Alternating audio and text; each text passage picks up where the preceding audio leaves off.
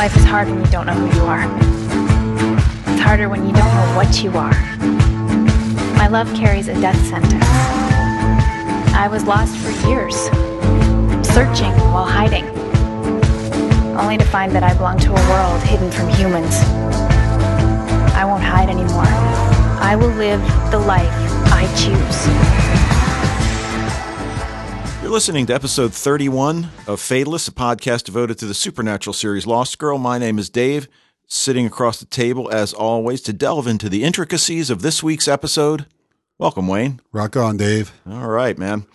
Uh, it's been a while, uh, It has been 10 or 11 days, I think. Little- and yeah, uh, a little hiatus, mini hiatus there. Yeah. Um, so I, I threw up the Supernatural pilot preview, hopefully keep the fans occupied. Yeah, I just got I listened to that again today. I, I like that. Yeah, it was short, but uh, a lot to it. It- it's Um, funny hearing me talk about Supernatural before I watched any of it, and I kept referring to the two boys or the brothers. Like I, yeah, I, I didn't say like Sam and Dean. You know, Well, it's funny because that was one of the first ones we did. That might have been episode four of Fatalist. yeah, it was early days. And, you know, I think now when we get back to the pilot previews, I think we'll probably include a, a few more specific details. But, you know, hey, we were young, inexperienced podcasters at that time. Yeah, And, but it was heartfelt though, man. You could see it. You could feel the love. well, I mean, uh, certainly on your end, because I think you got Yeah. the season seven in about a month and a half. That show is so good. So, I think I'm thinking of doing a rewatch this summer.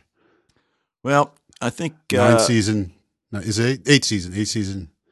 right. rewatch. You're, they're in eight now. Yeah, yeah. I'll tell you that gets tough. I used to do that with X Files every summer, hmm and by the time you got to season seven and eight, that was a lot of X Files to watch in in Yeah. one summer. But um, you watching anything else? Yes, indeed, I am. Well, we uh, yeah, we watched the pilot to the UK Being Human, and I was I loved it. We still haven't talked about it. I was going to say, and and that of course is Danielle's fault. It is. It is. I, I have an idea of maybe how we can get this this thing done, so we can actually talk about being human. But anyway, so it was. It was. You know, I, I love the pilot, and uh, and I look, it's like this is not hardly a commitment at all. Four seasons. Each season's eight episodes long. I'm like, wow, this is easy peasy. Yeah, The episodes are a little bit longer though. They're like a full hour long rather than your 45 minute episode that you're used to. But and, uh, and the listeners are going, yeah, yeah, yeah. We've heard this before. so, uh, but it was awesome. So I, I just finished uh, season four, which will get me caught up to where they are now. And now I just have to wait for uh, BBC America to bring it back stateside. I think it's it's showing over in the UK right now, and um, so I don't I don't I don't understand why they're I don't I don't get when they do that. They do that with some shows, like Merlin. They do that with too, where they they show the whole thing in in the UK, and then a couple months later, and like with uh, Sherlock, it's the same thing. You know, Really? they show it in the UK, and then like three months later, they release it in the US. I don't understand why they do that, except for like we talked about last week. You're just you're begging people to pirate it. Right. Like Sherlock is huge. If you're going to release in the UK first, you might as well just don't don't bother Right. in the states. Just let it go viral, and and people will share it online because that's what they're doing. We don't understand. Well, now you, you have.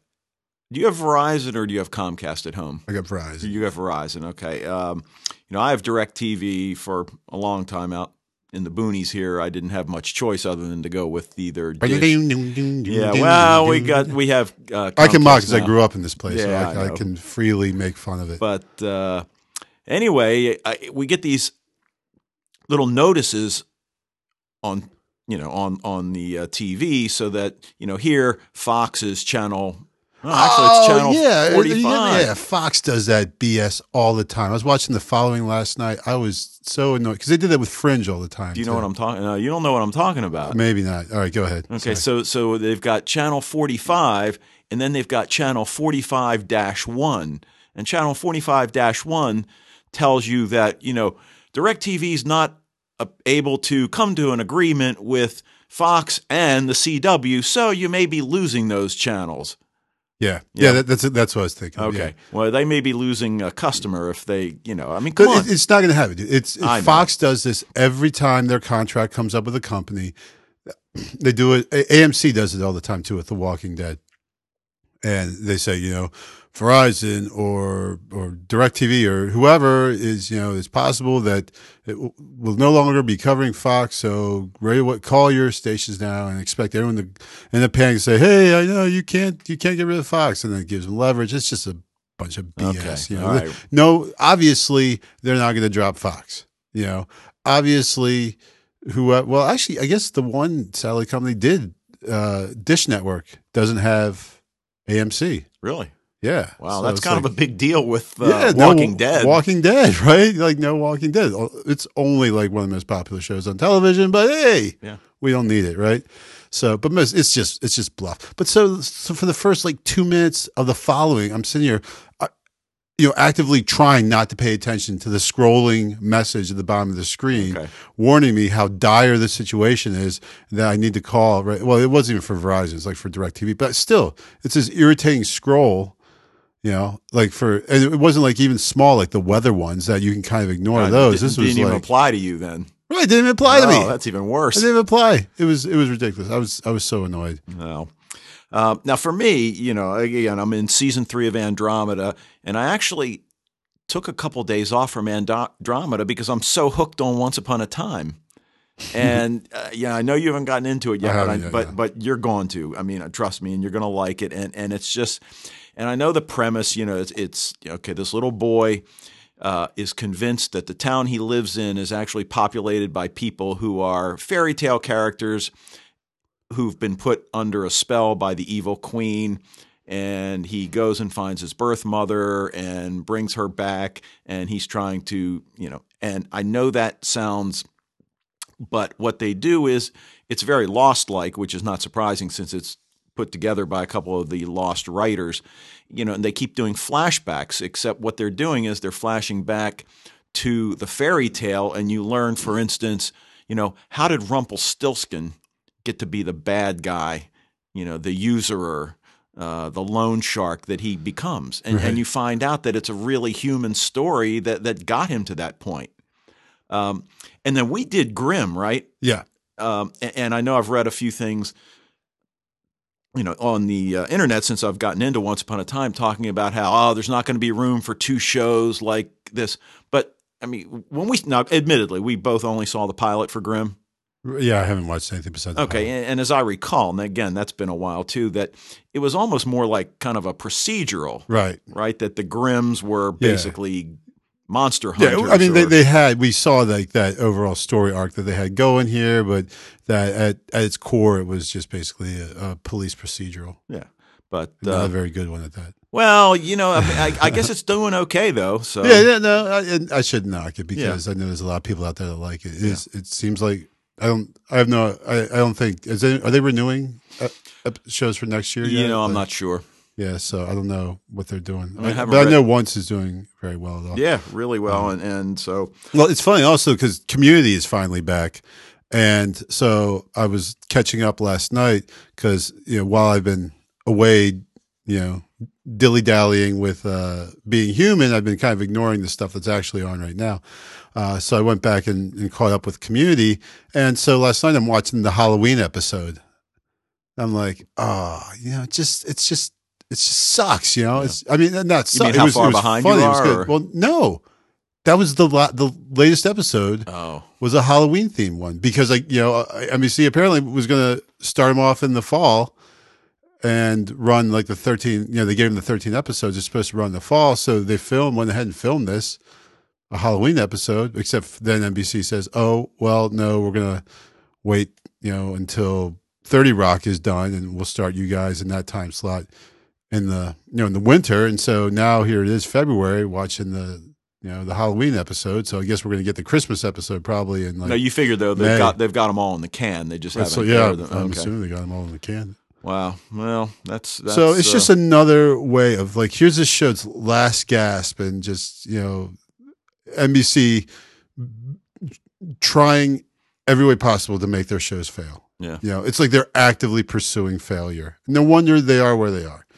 You know, it's just it's it's ridiculous. And and uh, I'm okay, I'm not going I've gone off on this ad nauseum. Uh, as uh, people who listen to this now, it's it's a I get a little bit passionate about these things, so I'm just going to let this one go and refer you back to our previous podcast. Probably actually just the last one. I think I went off again. Or the last 10. um, but, oh, and then we forgot, we both forgot Arrow, which we're still both loving Yeah. a lot. And of course, you forget to remind me every week, so I have to watch it. Right. Well, I do the, the- next day when I come in Thursday and say, "Wow, did you see Arrow?" You're like, "Ah, man." You know, of course, that's not exactly how I word it, but Right. yeah. But you know, I mean, Right. you, you know, there is this feature where you can, you know, set to record the whole series. You don't have to think about like I, when you it's know, on. I, I don't have very much room on my DVR these days because of the Jodi Arias trial. Oh boy. that uh, my wife is is that still going on? It is still, still going, going on. on, huh? Day two of the prosecutor uh, interrogating her or cross examining her, I guess.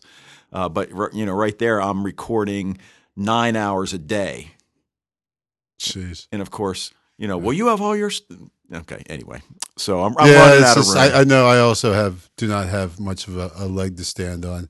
I just I had to break down because now that it's hockey season, and when we record hockey games, it takes up a big chunk. So I've had to delete a bunch of. I ref, Doctor Who and Fringe can't get touched, but uh, you know I went through and deleted the last couple episodes of Walking Dead. yeah, I deleted Fringe, but uh, Oh. yeah, I know. I Well, maybe I didn't. I definitely didn't. Well, the DVD that. comes out not too long from now. I think early May. I'm thinking that the DVD comes out, so you don't have long to wait. Yeah. All right. Um. Well, you got anything else before we get to the news? Um, no, well, a couple of things are news ish, but you might be mentioning them. Well, no, we're going to take a different tack tonight. Uh, we're going to eschew the usual, I know what that word means. uh, we're- uh, the usual news approach. So Okay. why don't you go ahead and throw them out there? All right, I'll throw them out there. So one of them, I you, know, I mean, I know because I sent you like the email um, that Doctor Who is going to return on March 30th to BBC America, and then right after it, uh, this show Orphan Black. Yeah. Uh, do you ever watch BBC America? Well, yeah. If yeah, you catch it, and they've been running these very tantalizing teasers, like "Who is Orphan Black," Mhm. for probably, I mean, probably like four months now. I mean, back in the fall they started doing it, and for the show that you started to wonder, yeah, who the hell is Orphan Black? What what what is this? And so now it, it looks like it's going to happen. Um, so it's going to be Doctor Who then Orphan Black. So that should be uh, pretty cool.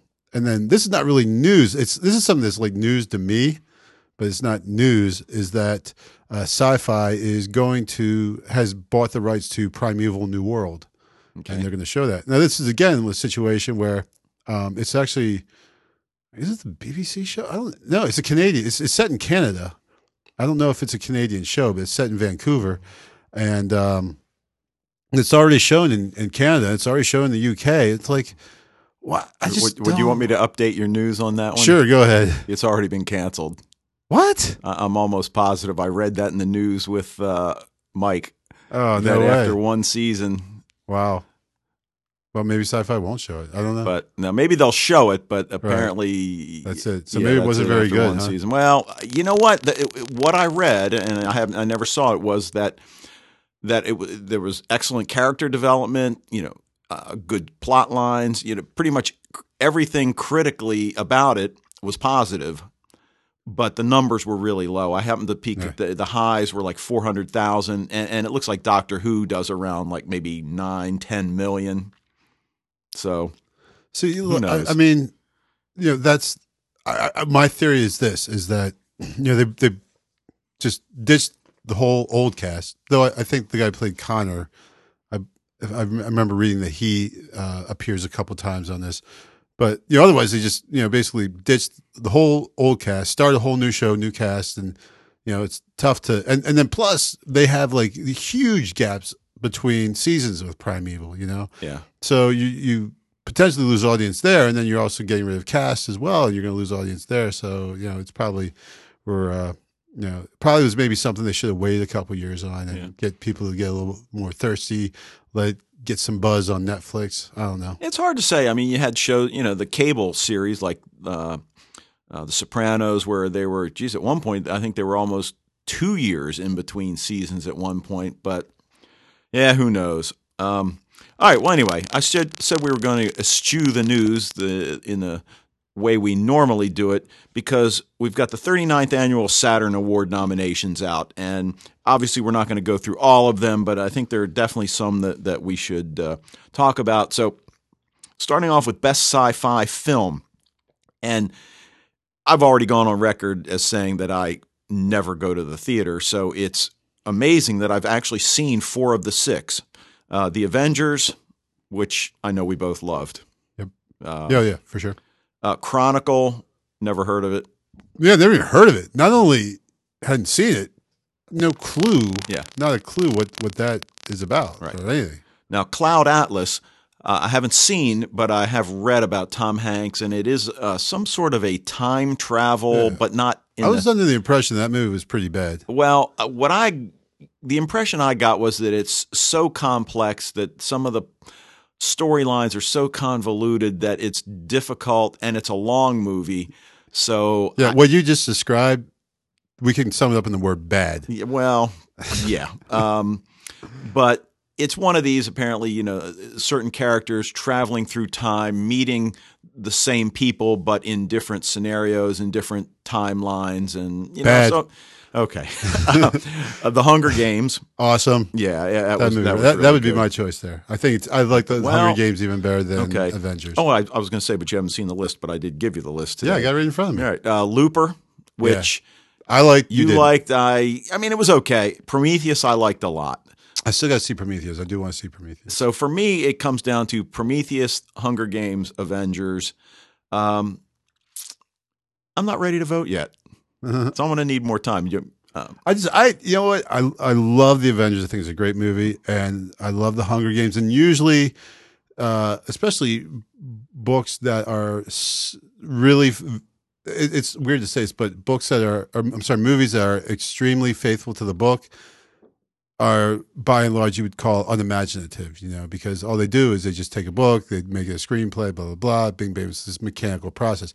But I don't, I just, I really love that movie. I think it's great. I think Jennifer Lawrence is fantastic. Yeah. felt a little bad for her when she fell down, but she was going to get her best actress Oscar, so that's good. yeah. Um, but she's she's awesome. Yeah, she's she's yeah. great. She's fantastic in the Hunger. I just, I really really like the Hunger Games. Okay. All right. So Um, uh, now, best fantasy film: Amazing Spider-Man, which Awesome. you saw, right? Yeah, it Uh, was the great. Hobbit: Unexpected Journey, which Very you saw. I, I'd still have to give Spider Man the nod over the Hobbit. Life of Pi, which not only did, have I not seen, I have not read. I read the book. Book it was a good book. Didn't Okay. see the movie though. Uh, Ruby Sparks, never heard of it. Nope. Snow White and the Huntsman. I, I saw it and I liked it. I mean, it, you know, it's it's probably not going to be as good as Spider Man. Well, yeah, but I still liked it. I mean, it was in. Look, Yeah. I mean, I like yeah, her, well, but and plus they got uh, Thor in there too. yeah. Uh, and then Ted. I mean, really? All right. that that's that's supposed to be a pretty funny movie. Yeah, I do well. want to see that. This is uh, Despite his performance at the uh, Oscars last night, uh, Seth MacFarlane is a very funny individual. All right. Well, you know, we're going to skip over a couple of the other categories because we'll we'll never get through this. All right. Best actor: Christian Bale, Dark Knight Rises. Awesome. Um, yeah, he was pretty good in that. Now, Daniel Craig, not my favorite James Bond. This is for uh, Skyfall, but yeah, he's okay. Yeah, he's he's. I, I give him number two in the list. Of, All right. Now, Martin Freeman, you saw Hobbit. Yes. Yeah, he Uh, was great. He's Martin. I, I love Martin Freeman as an actor. Um, uh, he was actually he played Arthur Dent in The Hitchhiker's Guide to the Galaxy. Oh, you mean the, the movie, The not movie the. yeah. Did you ever see the original? Oh, yeah, yeah. BBC. I got it on DVD. Oh, okay. Yeah. Um, Hugh Jackman for Les Miserables. Yeah. really? Well, you know he. I, I don't know. Sci- He's good. I like Saturn Hugh Awards. Jackman. All right, maybe they put that. All right, uh, Joseph Gordon-Levitt for Looper. He was pretty great. He you know, was and, awesome. And He was- uh, he was- and again, I don't know if they're up for makeup in, in for Looper, but they certainly should be. And then Especially so the, the the makeup was really subtle. You know, it's like they didn't go the crazy. They just made these little alterations to his face to make him look more like more believable as a young Bruce Willis. But yeah, that was all right now. Uh, you you probably don't buy a lot of these like magazines that you see at the grocery store for like two ninety nine. The uh, not not the tabloids, but the uh, you know like Us magazine and, I, and I you know, don't. I in fact don't buy any of this. Well, I take them home once a week or so because you know somebody in the house likes them. So Mm-hmm. Yeah. what I have, so basically the sixth, You do have a lot of magazines around this yeah, place. I'll give the you that. the uh, sixth actor I think first of all we should we should have a uh, uh, a determination who appears shirtless more often. Is it Kris Holden-Ried or Matthew McConaughey? Well, Kris Holden-Ried does have the advantage of being in a television show. okay, so. well Matthew McConaughey for Killer Joe, which I don't know anything about. So I, I remember reading about it. It's supposed to be a good movie. all right, now Jessica Chastain, Zero Dark Thirty. Ann Dowd, Compliance, uh, Jennifer Lawrence, Hunger Games, Helen Mirren, Hitchcock, Naomi Watts, The Impossible. Uh, you know, obviously, I think we're both Yeah. Partial to Jennifer Lawrence, though we Sure. haven't. You know, Well, I mean, uh, you know, the buzz is that Jennifer Chastain was awesome in Zero Dark Thirty, and I really did want to see that movie. It's just, just too hard to. It's hard for me to see a movie that is not animated nowadays. Basically, all right, now best supporting actor uh, Javier Bardem for Skyfall. I don't know who he is, and I haven't. oh, you know, Skyfall. did you saw? uh Did you see No Country for Old Men? No. What, dude? That movie's awesome. He's the bad guy in No Country for Old Men, and he's awesome. He's Okay. really, really good. All right. I can't believe him. I. I'm bringing the DVD next All right. week. Now Michael Fassbender for Prometheus. Oh, I didn't know he was in it. Yeah. Clark Gregg. I'm not sure who he is, but for the Avengers. Oh, I, he must be Loki. I would say. Oh, okay. I, I, I'm not sure, but I'm going to take a, a shot. You know what? While you're talking, I'm going to All look right. Joseph Gordon-Levitt, Dark Knight Rises. Yeah, he was great once again. Um, Ian McKellen for The Hobbit. Yeah. And uh, Christian Waltz for Django Unchained. Um, now, let's get over to television, which is uh, more our milieu. And uh, Best Network Television Series. Here are the uh, nominees Elementary from CBS. And, and, you know, I keep saying I'm going to see that, you know, because, you know, I like Sherlock Holmes and modern take on that. Have you seen it at all? No, because you know. Oh, okay. I found something else. I got some more news. But uh, you know, like Sherlock is like I can't. I just can't imagine another. Sherlock is so good. I just really No, I understand. I understand. haven't been like yeah. I see the you know the the trailers and everything for Elementary. I'm like, well, that's basically Sherlock, Okay. except with a girl is you know whatever. But you know, but right. apparently my mom likes it. All right. Now, this is going to be a tough category for us. Uh, Fringe, of course. Once Upon a Time, which you haven't seen, but Revolution, which we've both seen and we both like, but obviously it's probably going to get canceled because that's what NBC does. And then Supernatural. So, uh, you know, my guess is it comes down to, for us, between Fringe and Supernatural. Yeah. And since you, I don't watch, uh, you know, I'm going to go with Fringe. And I, you know, I, I mean, I love Supernatural, Yeah. but you know, Fringe in its final season, Yeah. the, the, my emotion goes with them. Yeah. Uh, best syndicated cable television series: American Horror Story, Asylum on FX, Dexter. Have you ever watched Dexter? I've I seen a. I've seen a few. Uh, it's it's pretty gruesome, but it's pretty captivating in the way that a car wreck is, and that you can't look away. Uh, Leverage on TNT. I don't know what it is. The Killing, AMC. I watched the first season and got to the end and said, "No, I'm done." It's you know, you, you- just not enough of a payoff. You know, you got to have some reveals. And did you, did you watch it at all? No, I haven't seen um, you know, procedural, and and it was good. But all right, True Blood. I watched the first three seasons of that, and it was pretty pretty cool. And and it just again, it just kind of it got silly, and and I understand that it got better again, but you know, and then of course Walking Dead, and I think you and I both know that Walking Dead's going to win this category. It, it, it should. Yeah, I mean, American Horror Story probably. Well, you know what? Uh, That's a tough category actually, because Dexter has a huge following, and, and certainly. Yeah. Um, all right, best television presentation, and I have absolutely no idea what this means. I talked it over with Mike because Continuum is. Uh, I, I think like the one that looks the like best production values, as the kid in Super Eight would say. Okay, I guess. Um, Breaking Bad, which I've never watched. Mike's huge fan of that. Uh, Falling Skies, uh, which I like a lot. Game of Thrones, which is awesome. Uh, Ken Follett's World Without End. Mockingbird. Didn't Mockingbird Lane get canceled after about three episodes? Or I don't know. I don't even know what and then is. Spartacus, War of Demand. Uh, youth-oriented series on television. Arrow, which really that's geared towards kids. yeah. Well, it is on at eight o'clock. Yeah, so- true. Okay, Beauty and the Beast, Doctor Who, I don't think we need to read anymore. Uh, Merlin, Teen Wolf, Vampire Diaries. Uh, Teen Wolf, you know, I, there's a lot of people that I listen to that I respect that really like Teen Wolf. I just Yeah. can't see me ever watching it. Yeah, you never know. Merlin is a really good show. I like it. But Yeah, it's oh, yeah, not better than Doctor Who by a long stretch. Okay. Uh, what? I said it's not better Oh, okay. I Who thought- by okay. a long stretch. Okay, I, I didn't catch the knot there. All right, best actor Kevin Bacon for the following.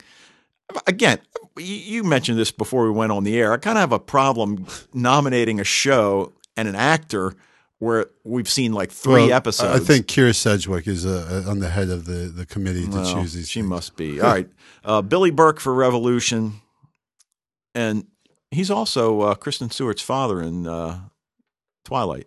Right. In case you didn't know I that. think we've mentioned that. Yeah. Uh, Bryan Cranston, Breaking Bad, Michael C. Hall, Dexter, Josh Jackson for Fringe, Tim uh, Timothy Hutton for Leverage, and Andrew Lincoln for The Walking Dead. Um, now, Best Actress. Again, we were talking about this. But I just, need to comment because that is Okay. a very tough category. yeah, Those are some. Those are some excellent. Like Andrew Lincoln is awesome. I mean, he and he's the, especially this season. He's going all crazy. He's like going all like Macbeth and yelling at ghosts and oh, stuff. nice. So, well, I would think it's going to come down to Andrew Lincoln, Josh Jackson, and Michael C. Hall, and you know after yeah. that, And Josh? Josh Jackson, you know, with the when he was you know for a little bit he was becoming an observer. I mean, that was some really you know he really you know nailed that. Yeah. As far, so you know that's Right. a tough one. Now, Best Actress, Moon Bloodgood, who we both love, uh, Falling Skies, Muriel Ain- uh, Enos from The uh, Killing, Sarah Paulson, American Horror Story, Charlotte Riley, uh, Ken Follett's World Without End, Tracy Spiridakos, who I love, and Anna Torv for Fringe. So, uh, you know, the heart Gotta go with the- Olivia. yeah. Yeah. the heart says Anna Torv. Yeah. Uh, Best Supporting Actor, Jonathan Banks, Breaking Bad, Giancarlo Esposito, who's also in It's Giancarlo. I discovered. what's that? It's it's Giancarlo. Oh, okay. Esposito for Revolution, and he is uh, he's also in Homicide: Life on the Streets. no, no, Once Upon a Time, but he's Is he? he's like this buffoonish type character in that. Really? So it's really cool the the uh, contrast between what he no, plays. he, he's great on Revolution though. He's like so he's so mean and bad and Yeah, uh, Todd Lasance, Spartacus, uh, Colm Meaney, Hell on Wheels, and, and my brother-in-law is you know every time I talk to him, Hell on Wheels, Hell on Wheels, you got to see it. yeah, that's a that's an awesome show. And it's like it's only like like it's very doable. It's Yeah. like only like uh like I don't even know. Right, a couple episodes. Now it's not. Uh, like you ever David Morris? You ever heard him? Okay, okay, I kid. Uh, Walking Dead and John Noble, tough again, tough. You know, oh, you got to give it to you got to give it to Walter though. You yeah, to because it does. It looks like Walking Dead's going to be a, uh, be around for a few more seasons. So Yeah, I, but I, I, you know, I heard something that they said there's like a like like like they said two more seasons and then that's it. We're we're, we're not going past. well, isn't that what they said with Supernatural after season five? True. but you never know. Um, all right, best supporting actress Jennifer Carpenter, Dexter. She plays Dex, uh, Dexter's uh, adopted sister, and it's a really weird dynamic in that show. But I really do like her. Sarah Carter, who I love, uh, Falling Skies, uh, Anna Gunn, Breaking Bad, Laurie Holden, Walking Dead. Now, I obviously, I don't watch Walking Dead, but Laurie Holden was in X Files, and oh gosh, I can't remember what her character's name was, but you know, she was uh, along, uh, she was aligned with cigarette smoking man, as I if I recall correctly. Jessica Lange, American Horror Story, and Beth, I guess it's Riesgraf for Leverage. So I gotta give it to Laurie Holden because uh, you know she she plays Andrea in uh, The Walking Dead, and she has been kind of shacking up with David Morrissey, and so there's actually been quite a bit of underwear scenes. And last last night's episode, she was flat out naked. Oh. You don't really, yeah, obviously, you don't see anything, but still, you know, for her courage in removing her clothes, I think Laurie Holden should get the nod here. all right, um, yeah, I'll go with that. Although Sarah Carter. Uh, all right. Anyway, um, so you know, the, the, it's not all inclusive in terms of the categories for film and TV, but you know, certainly ones that are applicable. to fans of uh, what's the show we're supposed to be talking Yeah, about here tonight? Lost Lo- Girl. Girl, girl's gone wild. It's Girl- only girl. 29 minutes in, and we still haven't talked about That's Lost right. Girl, but that's okay. That's okay. Um, but anyway, I, I found out who our, our, our boy was uh, back here. Um, I forget Clark Gregg plays uh, Agent Coulson, and he's Oh. who's who's killed, but yet somehow is in. There's actually, but in looking at his IMDb page, I discovered the top project on his page now is Shield TV movie, Oh, which is listed as filming. oh, okay. So Yeah, with uh, what the guy that's making Shield. What what else did he What's make? his- uh, I don't know. He's some Joe jo, Joe Jo- Joe, Joe- Wheeler. Joe, oh, Joss Whedon. Yeah, there we go. So, Yeah. all right. Well, listen. Uh, we'll, I'm going to throw this in now. I'm going to throw it in later, but drop us a line and tell us to, you know, quit all the yapping and get the Lost Girl at fatalistpodcast at gmail.com. Or you can check us out on the website, fatalist.podbean.com. And we've got a big link on the right side of the page. You can leave us a voicemail, which would be great, telling us to, hey, enough jibber jabber. Get to the meat of the show. Uh, So you you actually go through the list of Saturn nominees? Really? We can save that for our really section. Okay. uh, we're on Facebook, and you know we're we're trying, and uh, Twitter. Yeah, I'm, I've been really bad. Yeah. because I can only get. I can't. Yeah, we can't get to a. I can't access to the work. Yeah. you know, which is when I normally do most of my play. Uh, so- All right, and uh, of course, most of our listeners are likely accessing us through iTunes, and we appreciate everybody that's been downloading. leave it. a comment. All right, so uh, Tell your friends.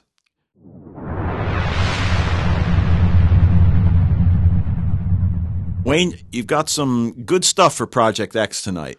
I do. Let me just scroll on down to it first of all. All right. Well, the first thing, obviously, is because this week uh, the Fae of the Week is a kitsune, which is a Japanese and Korean folk creature.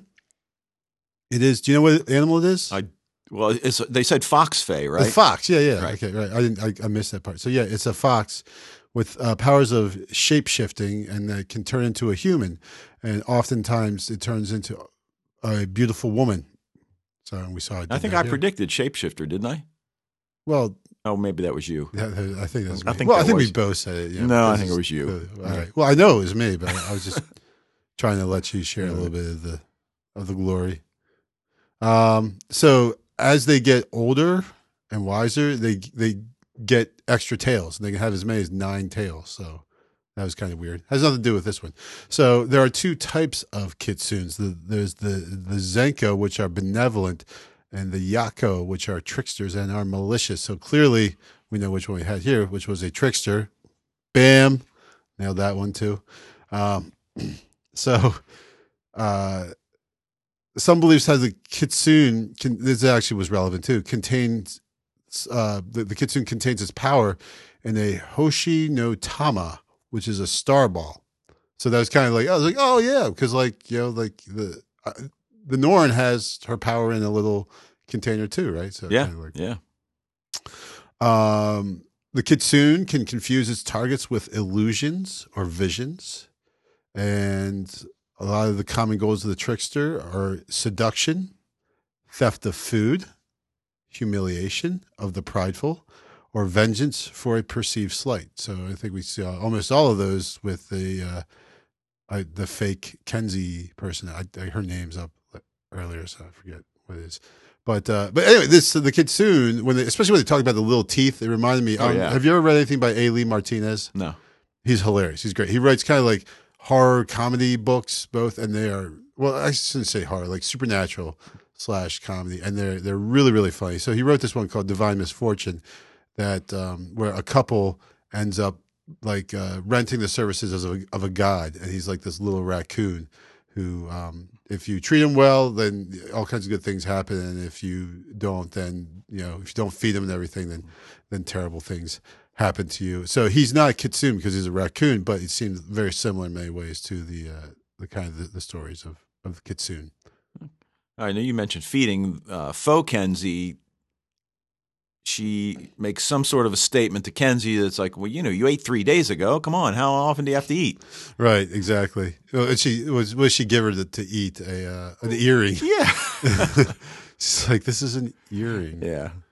Yeah, not it obviously hasn't been around very many humans and everything, but. Uh, all right, so do we want to talk a little bit about the the epic cycle, the, the Yeah, hero be- cycle? because that's going to tie into, you know, Bo's coming of age, her journey, her quest. We, we, I mean, we don't really know yet exactly what it's going to be, but Um, I'll see. I, I actually have this little like kind of picture that's that's pretty good. That um, I can maybe, if I can figure out how to do it, I'll, I'll post it up on on Facebook. But you know, basically, the hero has you know, it's what we what we have with Bo here is a, a rite of passage that she's going to go through, uh, but she's not prepared for it. You know, she's supposed to have hundreds of years to prepare for this, and she's got to do it now. It seems like a couple days.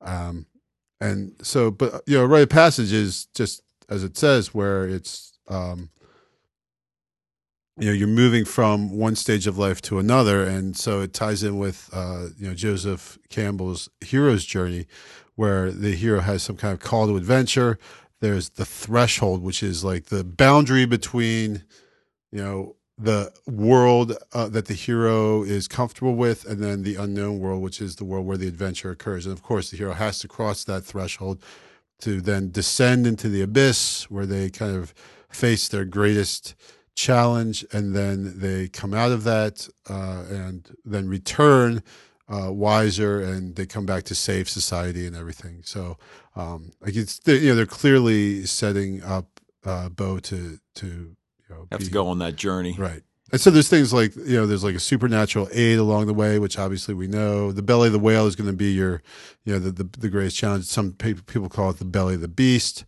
Uh, there's going to be a road of trials, a meeting with the goddess, which is interesting because especially you know like I mean we've we'll see what goes there. I was gonna say. Temptation, obviously. Okay, atonement, uh, apotheosis, where the hero becomes like is exalted, gets a higher rank. Um, and then the ultimate boon, where the hero kind of achieves the the goal.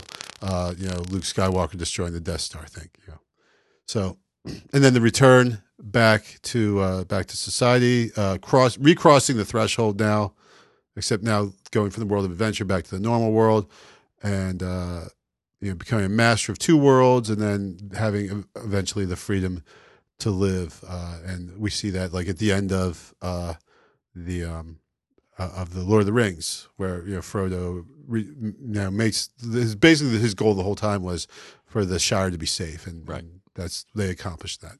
Which they actually have to do. They have to fight one more battle, which isn't in the movie.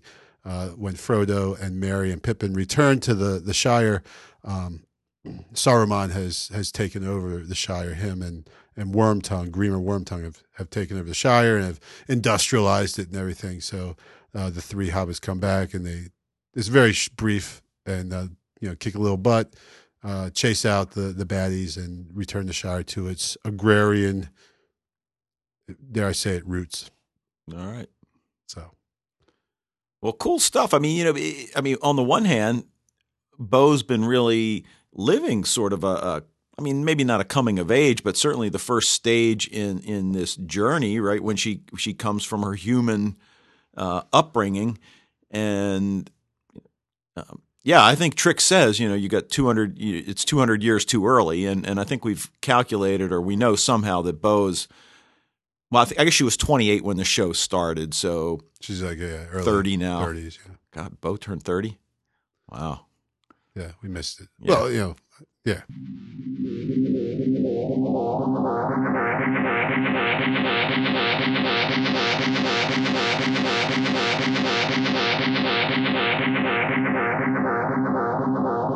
I'm liking this episode a lot.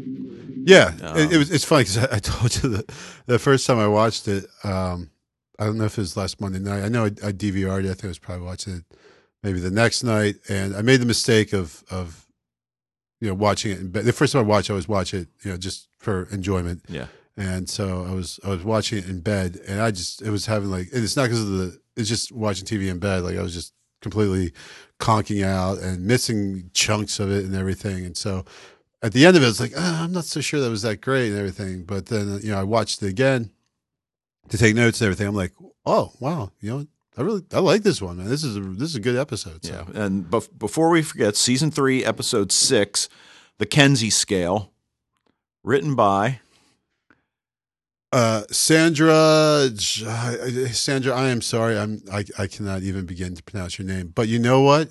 If you uh, give us a shout and uh, call us on the show and let us interview you, uh, you can teach me how to pronounce your last name. And I Oh. would I would love that. I, and I will work diligently to pronounce it correctly. nice approach. You like that? Yes, I do. All right. All right. And then directed by David Green, who also did Table for Fae and Raging Oh, Fae. oh, okay. Dave, if you want to call in too, we'd love to talk to you as well because this is a very well directed episode. All right. Um, you know, it's it's funny because the most recent episode that Mike and I talked about with Continuum, one of the one of the overarching themes was friends and friendship, and and I mean That's, that's what friends are. well, for. and that's you didn't sing last week, keep smiling, Um, keep shining, knowing you can always count on me for sure. All right. All right. So, uh, I mean, but certainly that was one of the the main thrusts of this episode. Um, opening scene, I, I liked a lot. You know, I mean, Bo's convinced that Kenzie's not Kenzie. She's, you know, kind of raging. She's she's. I don't want to say out of control, but she's certainly out of control. When I told her I was afraid I was killing again, Bo says, you know, she didn't care. And, you know, Bo is the one that get, you know, she thinks it's going to be Kenzie that's put into confinement. And in fact, it's her. Yeah, that that was actually kind of neatly done how they did that. He was like, "All right, go open up the thing," and she's like, "Thank you," and then they grab Bo. She's like, "Wait, what?" Right.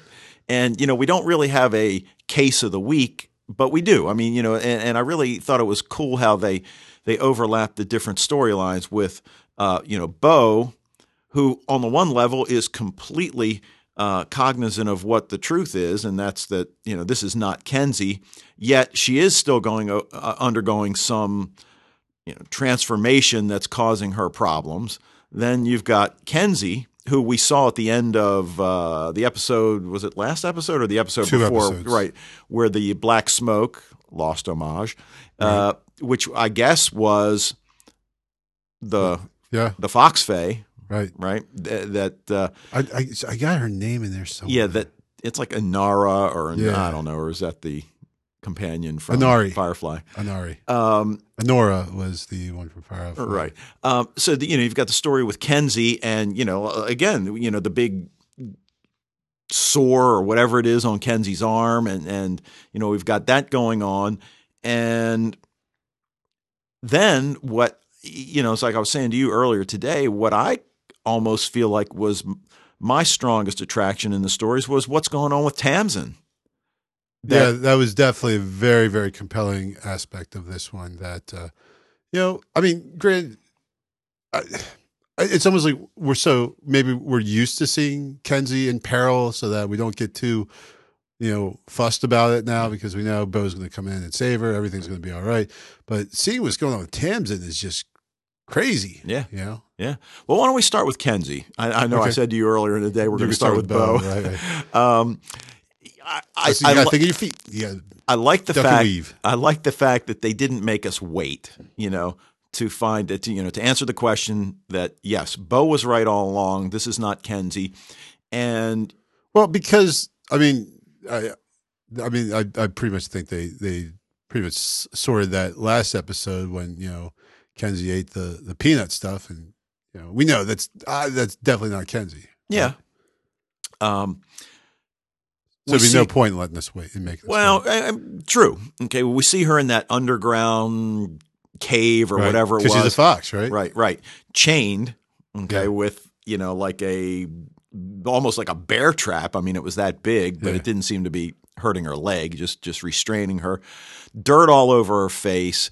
Um, a few zombies. I mean, were those Yeah, zombies? I don't. I you know what? I, I, I first I call them zombies because like in Walking Dead, uh, there's like zombies chained up to stuff all the time. Okay. Like there's this the the last the scene of the the final episode before the this past hiatus was um was was Daryl and Merle in the middle of a fighting pit with chained up zombies forming the perimeter. So if you get too close to them, you know you're going to get bit. Ah, So I mean, they do that in, in Walking Dead, and and Michonne, uh, you know, would go around with two zombies chained to her that she had cut off their arms and removed their lower jaw.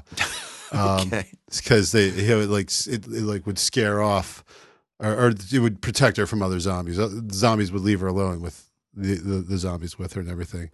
Um, so it's, it's all the time. So the, my first thought was clearly these are zombies like of Walking Dead, but then we see the guy at the end. And I'm thinking, well, maybe these are devolved Fae. You know, like uh, maybe there's some place you can pick them up. You know, maybe there's like a Fae th- you know, thrift shop. You know, you get like, hey, devolved Fae two for the price of one. You know, see two for the price of one. There's two of them. Ah, I get it. All right. It? Um, well, you know, the, again, as if the you know the, the peanuts thing or whatever kind of nuts they were last week wasn't enough. Um, you know, and we find out in the scene, you know, this week the ice cream.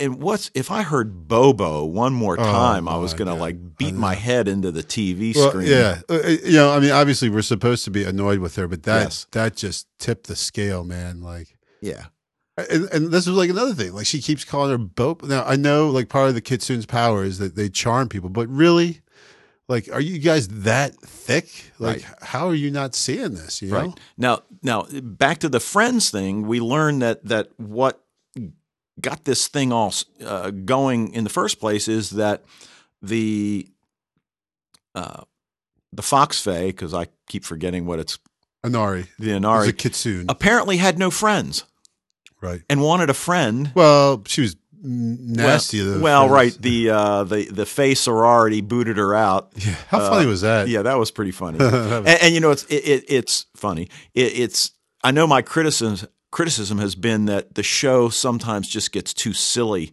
and that I wish they were a little bit more serious. And and for my taste, this episode was perfect. It was the perfect balance because it was primarily serious, but you know that was you know that was the the humorous scene really. Right. But the, even at the end, the one girl was like, you know, I wouldn't want to be going after her. Like she said, seriously, you know. So Yeah. the, the silliness of the others uh, was kind of tempered by also that very serious comment at the end of it. Yeah. Um, so you know, you know, we uh, find that she wanted a friend, so she makes a deal with the Norn. But as we've learned all along, and and this is you know this goes out through this comes up in Once Upon a Time. You know, there's always a catch, and she loses her what her style, or she loses Her uh, her uh, like I think they call it glitter, but basically her ability to dazzle. Okay. Dazzle, I think that was the word they used. Okay. And what the Norn does is basically bottles it and puts it on her shelf. I guess to, you know, bestow it on somebody else at a later That date. was same thing she did with uh, the wolf, right? right. Barter it back to uh to her when you know Keep it around until someone takes a chainsaw to Right. your tree and you have to Yeah, give it well, to right, and then so that's what uh, now that's what fell right, and that's Right. spilled on Kenzie's arm. So we're to understand that Kenzie was Fae, had Fae powers. Had for- powers, for but- a bit. She didn't know it, but though. didn't know it. Okay, Which is funny because she wasn't like charming anyone. In fact, she was making she was pissing people off. Right, it was quite Right. the opposite. So Right. Um, all right, so Faux Kenzie brings uh, ice cream to uh, you know to Bo, and and I- and I liked in this scene where you know Bo then, and again Bo knows, huh, Bo knows. But oh yeah, that's right. Oh, Bo knows football. Yeah, Bo knows. Uh, Bo Dude, Jackson. when I was in college, there were loads of shirts like that. I remember my sister went to Dartmouth and she's got like a, a which I love this shirt. I wore it all the time, but it was like on the back, like it was a cartoon of Bo Jackson puking into a toilet, and Calvin and Hobbes were saying, "Just do it, Bo," and says, "Bo don't know Dartmouth" was the uh, thing. So, if there's any Dartmouth grads out there who remember that shirt and who uh, maybe have an extra one that they want to get rid of, uh, contact us at yeah, right. Fatalists podcast at gmail.com. Podcast at gmail.com and uh, and we'll arrange arrange a swap. All right. Well, Bo tries to suck you touch on her, and it's it's not clear. I mean, it, it appears to not work.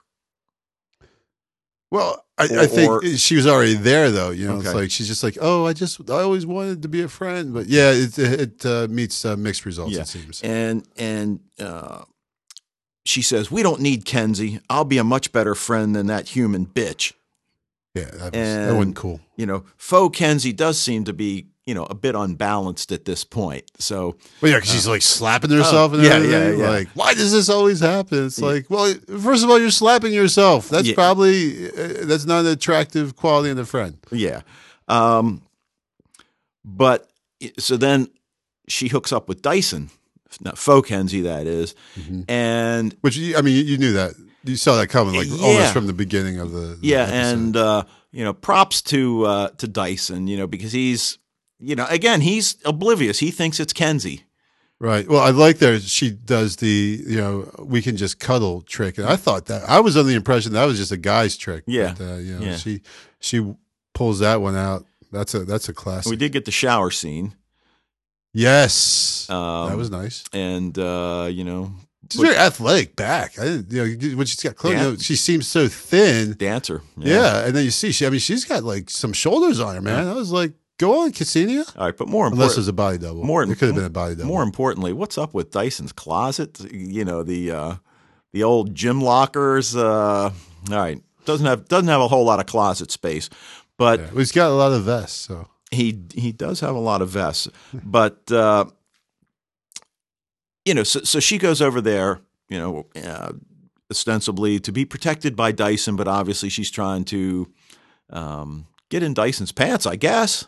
yeah. Right, and Well, I mean, she just she just wants to be loved, right? Right, she just wants right. People to to like her and everything, and Right. And I mean, it's interesting how she does know a lot about Kenzie's life and past. You know, he uh, Dyson questions her about you know the details of the deal with the Norn, and she has everything right at her disposal. Right. But then I just realized because I guess she was like kind of there, right? I don't like it's you know it seems like maybe she knows so much about that because because her power was there somehow. essence she's- was- yeah. yeah. I don't know Maybe, but um, because I, I just think did really like Kenzie before like gave her up the goods, told her all this stuff about herself, and then Yeah. but you know, really powerful scene though when Dyson shoots her and and kills her. I mean, it was really powerful. I mean, he did. You know, he was he felt horrible, and you know, it's not a sign a side of really of any of them that we really see very often where they're that distraught. So I don't I don't think he shot her. She pointed the gun at him, and he slaps it away, and then you just see his his teeth, and then it's like her teeth go and his teeth go, and then bam, the cuts away. oh, so you don't think he was holding the gun then?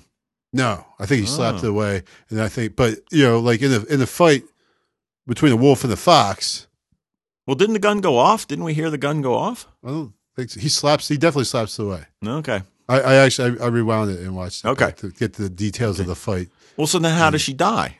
I think he he he wolfed her. Oh. He, he ripped her up. You know, Oh. Not ripped, but you know, he killed her by his, his wolf power. Okay, but I mean, the body wasn't all dismembered No, because he- Lauren comes in and yeah. does the old, you know, fingers to the neck. But is she pulse. is she dead though? Is Well, that well, I- confirmed? I think. I know they checked to see that she's a fae, and he. Th- I don't. You know, I don't think at any time Lauren says the. They, I, that's a good question. I was. I was just wondering because I'm like because I was oh, today. I'm wondering like, well, what happened to the girl? And I go, wait a second. Dyson thought she was dead, and then Lauren did the test. I guess the first time I saw it when I was falling asleep, I thought the test was to see if she was alive. It wasn't. It was to see whether she was fae, and Right. they discover she's fae. And there, I don't recall any anyone making any judgment as to whether she was alive or dead because that seemed to be like Dyson would say, "I think I killed her." Right? He's he's not sure. But then I said, "Well, because there's no, we don't see her again. No one even Right. mentions her the rest of the way. That I guess really Dyson did kill her. you Okay. know. but they should have had Lauren like say that, like, "Oh yeah, she's dead and Fae." You know, or something. Yeah. Well, Lauren's not a very good doctor anyway. Yeah. Um, No. But I just want to, you know, like I put in my notes, like, did Kenzie just lick Dyson? like that's her opening move Yeah. is the lick. I, again, Fox maybe I don't know, but still, that's uh, you know, um, yeah. Now the other thing that that we were talking about earlier is Kenzie's arm. You know, is all of this did it resolve the problem with her arm? I assume so. yeah, because yeah, what was on her was the uh was Honori's uh power, and you know that's gone. So. Honori, Honori's power. So um, so she got it back, I assume, and so then I would also assume then that it's no longer on Kenzie. Okay. I don't know. All right. Um, well, let's go over to Tamsin. Okay, Um, rapidly becoming my favorite character by far for a, for a lot of different Yeah. reasons. But uh, you know, I, I guess what was just so I don't know engaging in this episode is, is the fact that it's sort of summed up. Um, you know, uh, crap. Where's my oh oh oh when the Morgan shows up. I hope you haven't fallen in love with the Happy Sunshine Gang. and yeah, the Morgan. Uh, I just love the way Yeah, she delivers a line. yeah, but in fact, I think she's beginning to. Oh yeah, for And- sure. Oh, you saw that last scene where uh, Bo and Dyson and Kenzie come out of the cave. and Yeah. they're like kind of hugging, and she's looking on. I'd say with a look of Oh, longing. Yeah, you and know? and perhaps a little bit of moisture in the eyes. I mean, she Yeah. really did. Um, yeah, yeah.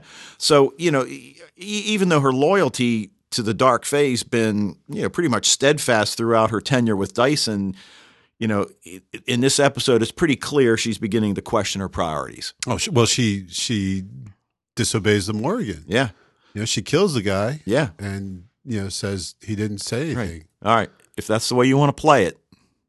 Right. So the Morgan knows she's lying to her Right. Or- well, she strongly or suspects. suspects, right? Um, and, you know, that's going to be interesting to see. You know, and, and I think we've talked before can you change sides? Right. And we don't have any evidence that you can, right? There's no evidence. Right. Oh, well, is it? Hmm. Right. I don't think we've met a character yet who has who's changed side from Right. one one side to the other. Right. We've seen characters that grew up in light families that went dark, or vice versa. But, Right. but I don't think we've seen anyone who's flipped. Yeah. So that's going to be interesting. That's one of the things I, I think we're.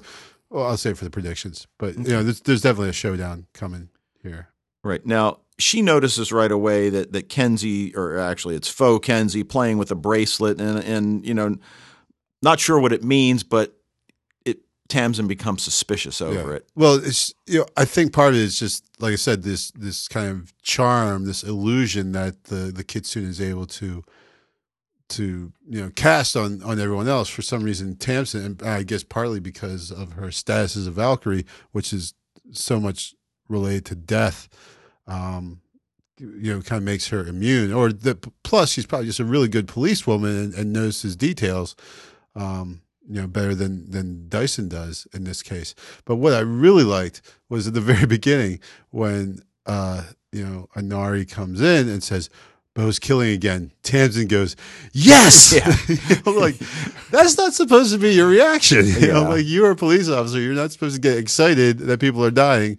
But I just, I, I that was actually that was I I was like bolted out laughing when she did it. That was hilarious. Yeah. Well, the other thing is, we don't know what history that the Morgan and Tamsin have. You know, um, I mean, clearly they've worked together in the past.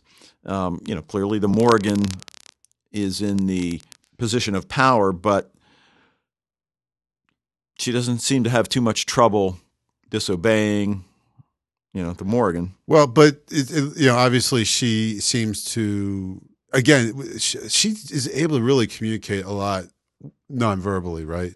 Oh yeah, And so uh, her facial expressions really uh, tell a lot more than she says, and and we can tell that she's conflicted about what she's done, and that she's not one hundred percent feels great about disobeying the the Morgan, Right.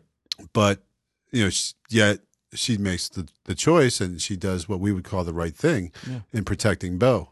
Yeah, I mean, so we started to see the kind of behavior out of Vex to a lesser extent. Yeah, You know, I mean, for him, he had to be pushed into the corner, but he would do the right thing extremely reluctantly and then look immediately to get back to the other side, where it seems like she doesn't have to really be backed into a corner to do the right thing. She knows instinctively, right? I mean, she goes to Bo when Bo's in the little you know, jail at the Dal and lets her out. Yeah, she doesn't have to do that, right? Right. That thing is not Kenzie, she says. And, you know, then, you know, when they go on their little quest to find Kenzie, um, you know, clearly Bo is weakened.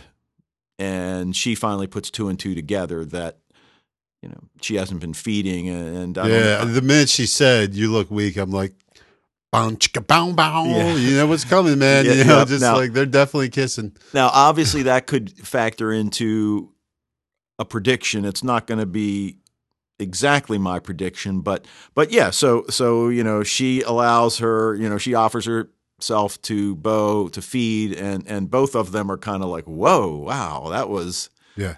amazing. Or, Well, well, that's what Bo says. Tamsin is like, "Whoa, I, I told you you could have it, you know, taste, not suck me dry." I think Yeah. she said, and then Bo is like, "I've never tasted anything like that before," and then she said, "It's it's kind of different." Yeah, You know, so we and you know we we we know that about Tamsin now. She said it was incredible but different.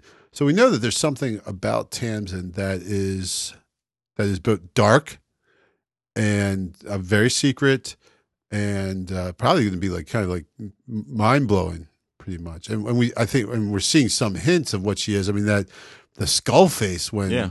You know she's doing the Jedi trick, right. But Dyson. apparently, that's what a Valkyrie does, right? That that the Valkyrie doesn't show her true self, except when she's you know, right. But her her true Jedi self mind is, is on you. messed up.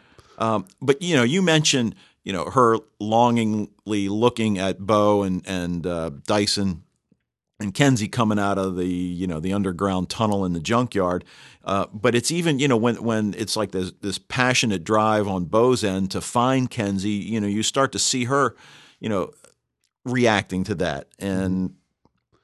Well, and then she's also like kind of the mentor. We talked about the heroic journey, right? And and the mentor is part of that.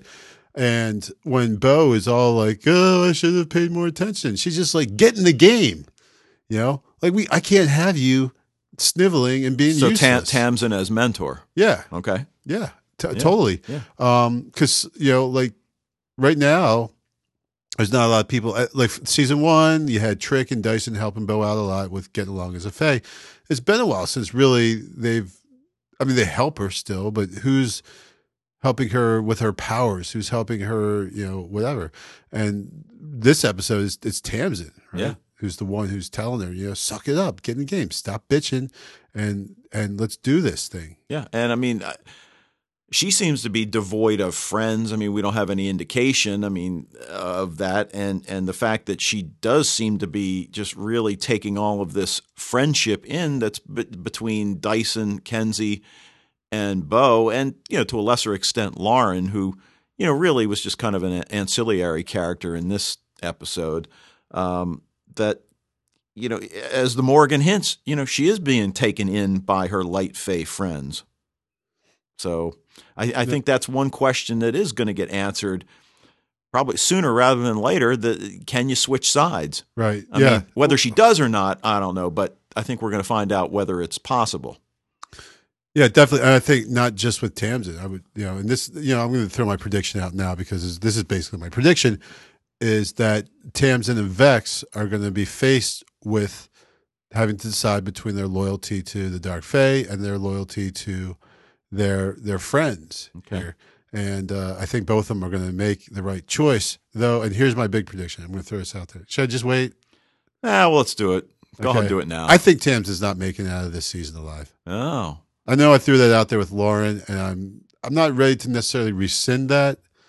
I think Lauren still might get off, but probably not. okay. But Tamsin, I'm thinking might get it. Okay. She just seems to be too haunted and too much with the world, and I don't know. It just I think they're setting her up to to heroically get uh, get killed. Could be a one a one season character. Yeah, Well, I think so.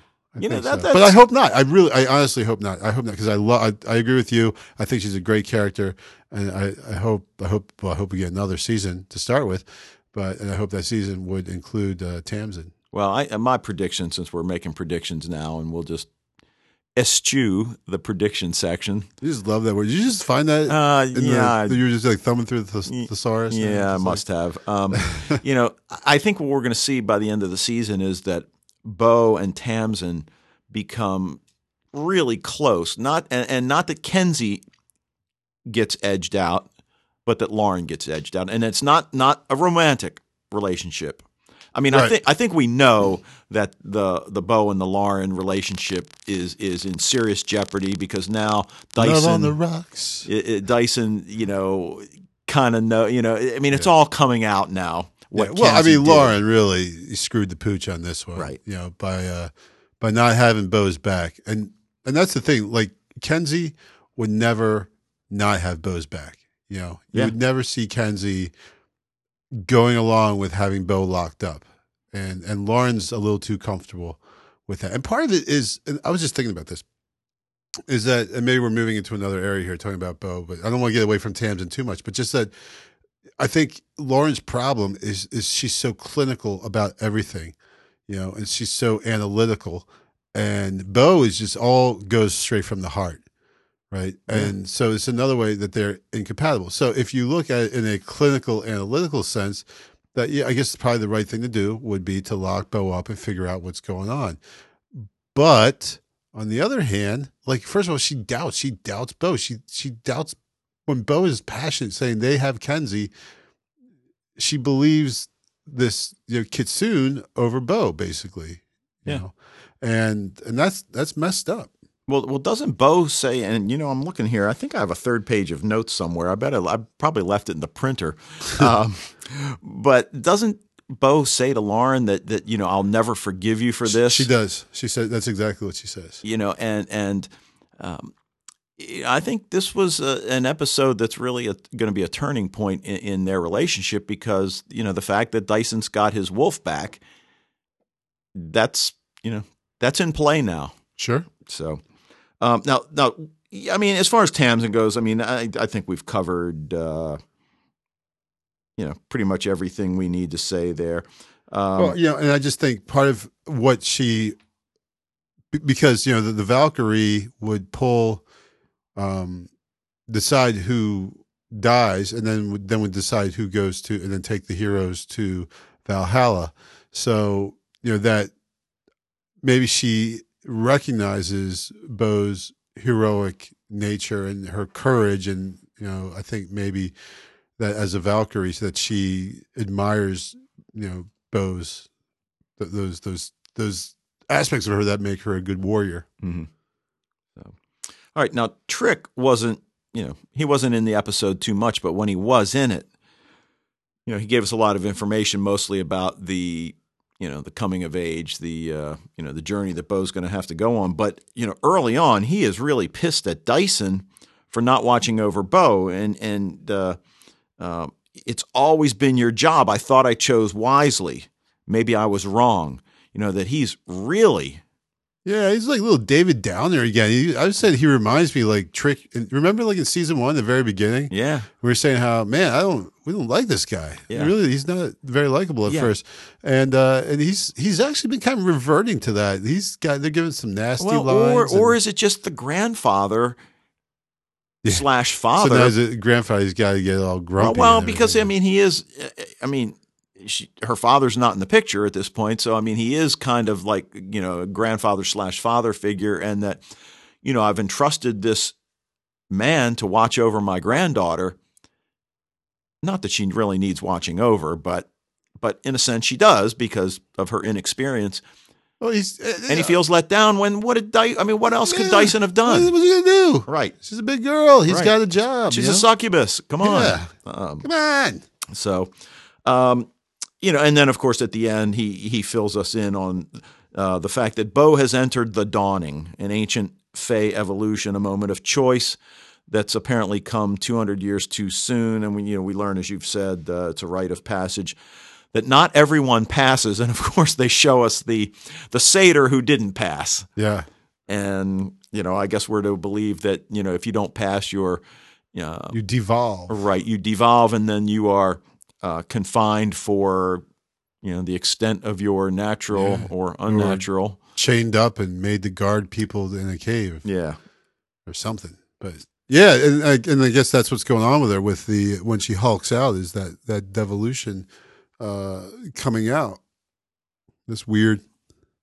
Right. And and I guess he's got some sort of a temporary remedy that he whips up and, and gives her, but he you know, he mentions that it's only a Yeah. Only a stopgap. Stopgap. Yeah. So, um, yeah, but all in all, an awesome episode. I mean, I, I, I think they've taken us to a spot where um, I've no clue where they're going to go next. well, I mean, what's gonna what's gonna upset me though is if they fail to address all of these issues that get you know brought up and in some cases you know not not resolved, but um, you know Kenzie's arm. I mean, let me see her arm. I mean, you know that's hopefully we'll see that early on. Uh, you know, what's the deal with with Bo? You know, and this uh, rite of passage. I mean, that that's got to be addressed. What, what about Tamsin? I mean, you know, she can't have just, you know, is she going to soften a little bit? I you know, like I said, I think yeah that that Tamsin is going to you know find her true allegiance goes with uh, this group here, uh, and Vex as well. I think because I think Vex is in the same thing. You know, and you mentioned it, and, and I mentioned it before in this podcast that you know that you know Vex and Tamsin are kind of in the same basket here, where they're persona non grata with the Morrigan. Um, but then still not really a part of the this light fae because they're dark fae, so they're they're really not accepted as light fae. Right. Um, and I think there's going there's you know conflict going on there that's coming to a head. Well, what's the, again? What's the deal with the Morrigan? I mean, does she want war, She just or does she want just want trouble? She just, I think she just wants trouble. You know, she's like like the, she said that that one episode to Hale. She's like, it used to be fun around here. You know, like this is like mm-hmm. boring. little raping, little Yeah. pillaging. I mean, and and it's almost that she just wants enough trouble. You know, it's almost like she doesn't believe that the light will go to war. That it, it, it almost seems as if she's just going to keep pushing, pushing, pushing because she doesn't think they'll push back. Yeah, or that she could really care less whether they do or not. That you know, war and death is better than just hanging around doing nothing. Yeah, You know, I guess. working with uh, tortured artists, Yeah, which we haven't seen that she's in a just so great. She's so funny. It's just awesome. um, well, anything else? I'm Well, not, I actually had a couple more predictions here. I said, uh, you know, I said about Tams. I don't think she's going to survive the season. About her and Vex. The last one is I think that uh, Bo's struggle with the dawning is going to lead her to Aoife and or her dad. well, you've been saying that for a while. I've been I mean, not- playing not that with- tune for a long time. I, th- I said Aoife was going to be there in episode one, and she wasn't. So I'm still sticking with it. I think this whole thing that's going on with her is is is um is going to somehow lead to her parents because they keep bringing it up. You know, they keep bringing it up like they, you know, and so there's got to be a reason they do that. Well, you know, and, and and when you think about it, we are in season three. Yeah. So I don't think it's too soon to introduce her father in some respect. Even even if at this point, even if we just hear about him, we don't even have to see him yet, right. or maybe see him in the season finale. Or Yeah, and you know, I guess there's still there's there's still kind of namby pamby about getting an overall story arc going here, um, and that's what I thought was going to be the big story arc. That there'd be some, you know, cruel, implacable enemy that is in the shadows. Um, I guess they kind of did that with the Garuda, so why they didn't wouldn't want to do it again. But as I was kind of thinking, there would be this guy who was always in the shadows, messing with stuff, and it turns out it's, it's Bo's daddy. So, but I don't. I no longer think that that's the case. But I do think that somehow we're going to see one or both of her parents again. And um, no, I can't remember. I was going to say something else. well, you know, I'm I'm I am beginning to think that maybe we are going to go to war at some point. That something there's going to be some spark. You know, the uh, Sarajevo 1914 kind of spark. Uh, I think we've used that uh, reference in the past. we have. It's a good one. Um, that's going to set things off, and it's going to be Bo. That's going to be the light champion. That's going to have to, you know, win for her side, and and and I think the dark champion has yet to be named. I don't think you know. I don't think it's Vex. Vex just is not.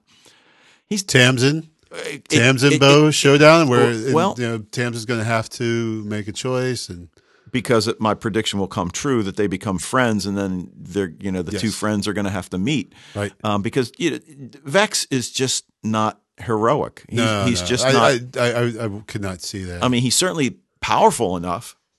well, he was. Oh, leg cramp.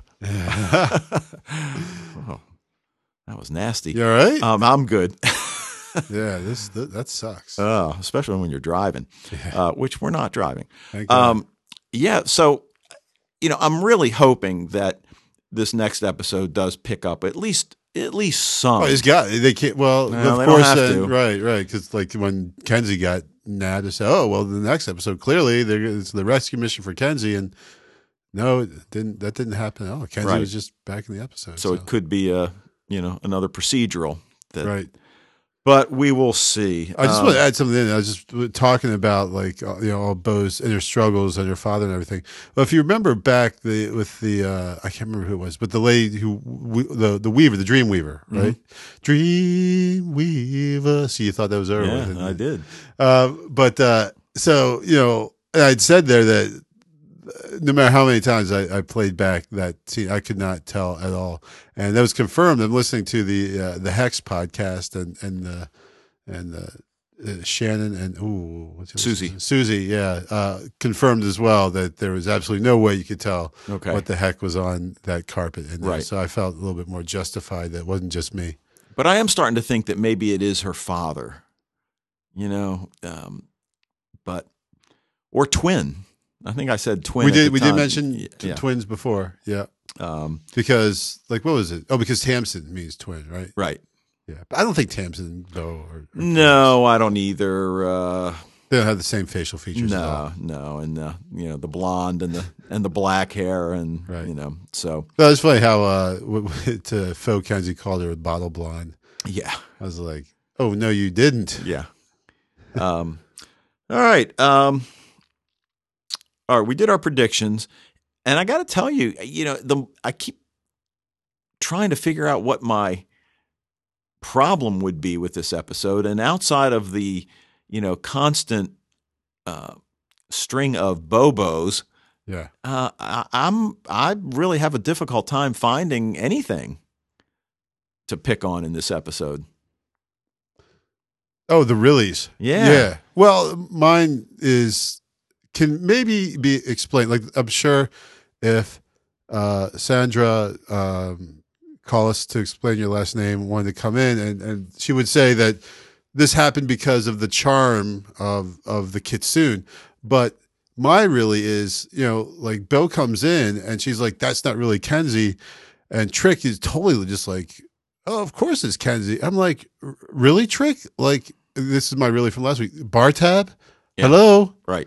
You know, like remember that she couldn't recall that she drinks for free at the Dal. Like if and someone comes in and tells you that's not really Kenzie, bam, Right. That- there's the explanation. there, Well, right? and I guess the the only reason that Bo is being doubted is because they feel that she, you know, that, that she's killing again. Which, again, not to, you know, resurrect this this thread, but you know, if you really think she's killing again, why isn't more being done? Yeah. Or maybe that's why Trick is so angry at Dyson that that Dyson's supposed to be, you know, watching over her so Right. that she Yeah, uh, doesn't. Yeah, I definitely think that that's that's part of it. But You know, and also really, it's like uh, like you know, Trick says, "Give me one reason why you think that's not Kenzie," and Bo's like, "Oh, I just feel it." I'm like, "No, that's not what you say. You say she just ate freaking stuff cooked in peanut oil, and she's totally allergic to peanuts." right. That's that's how I know, right, Right. there, bam. You know, that Right. it's done. End of story. QED. Yep. So, well, um, I guess that's it for tonight's episode. Yeah, I All right. guess. All right. Well, uh, I said I was going to do this again at the end of the episode. Uh, decided to throw it in early, you know, so that you know sometimes I know for me I don't always make it to the end of uh, the podcast I'm listening to. Of course, uh, you mentioned Hext, and, and Hext is always a challenge for me, and it's certainly not a challenge uh, because you know I don't like what they're saying. It's that you know they do have a long podcast, and and obviously we like long podcasts. I, I love it. Right, right. Uh, and and our your your listening habits for podcasts are a little different than mine. You typically listen in your car. Yes. Uh, I listen some in my car, but I listen in bed. And you know, Hext is usually an hour and a half, hour and forty five minutes, and it usually takes me about four nights to get through the whole thing so that you know I listen, I fall asleep, then I've got to you know got to fast forward to get to where it was I left off the night before. Um, but you know, I'm really liking it. Um, and of course, I, I, picked up a podcast for Once Upon a Time, and, and of course, I, am listening for ten minutes, and they're already talking spoilers. So, like, I had to stop doing that. Well, that that's the problem. Is you know what I do is I you know, I listen to the news part, which is is great and pretty yeah. extensive. Not as long as ours, but yeah, sometimes it's yeah, it's pretty long. pretty long. And then um and then you know, I listen to them talk about like Supernatural and The Walking Dead and Lost Girl, and then and then I you know I fast forward through when they talk about like vamp. I, I know, I, I know, I know. You're, you're going to be surprised to hear this, but we we've gotten from pretty good reports that the Vampire Diaries gets a lot better. Yeah. So it's not out of the realm of possibility that I might watch the Vampire Diaries someday. Now I doubt I would remember anything that they said because of course most of the characters mean the right. names they say mean absolutely nothing to me. But I still don't really want to go there. Also, you know, being human, the U.S. being human again, I don't possible. I don't know if I will ever watch that show, but it's possible. So I don't really want to hear spoilers. Mm-hmm. But I do. There is a show in there that they talk about that sounds fascinating, and we might have to. It's a New Zealand show. You ever heard of this, The Almighty Johnsons? I've heard them talk about it. I yeah. looked it up one day. Yeah, yeah, I looked it up, and it looks pretty cool. Yeah, you know, I like the idea, um, but I, you know, it also looks like it'll never make it to the states at all. So I, I think know. I think your comment though the other day uh, about the uh, Hext podcasters is or was I thought I watched a lot of TV. Yeah, holy cow. yeah. Wow. Well, they are they they are they are committed. Yeah. They're they are very dedicated and and they're, they're really uh, it's it's fun to listen to them because they're very enthusiastic and and obviously just love you know talking to each other. And, and they talk about the shows we all love. Yeah, so. and I like the shows that they talk yep. about too. So yep.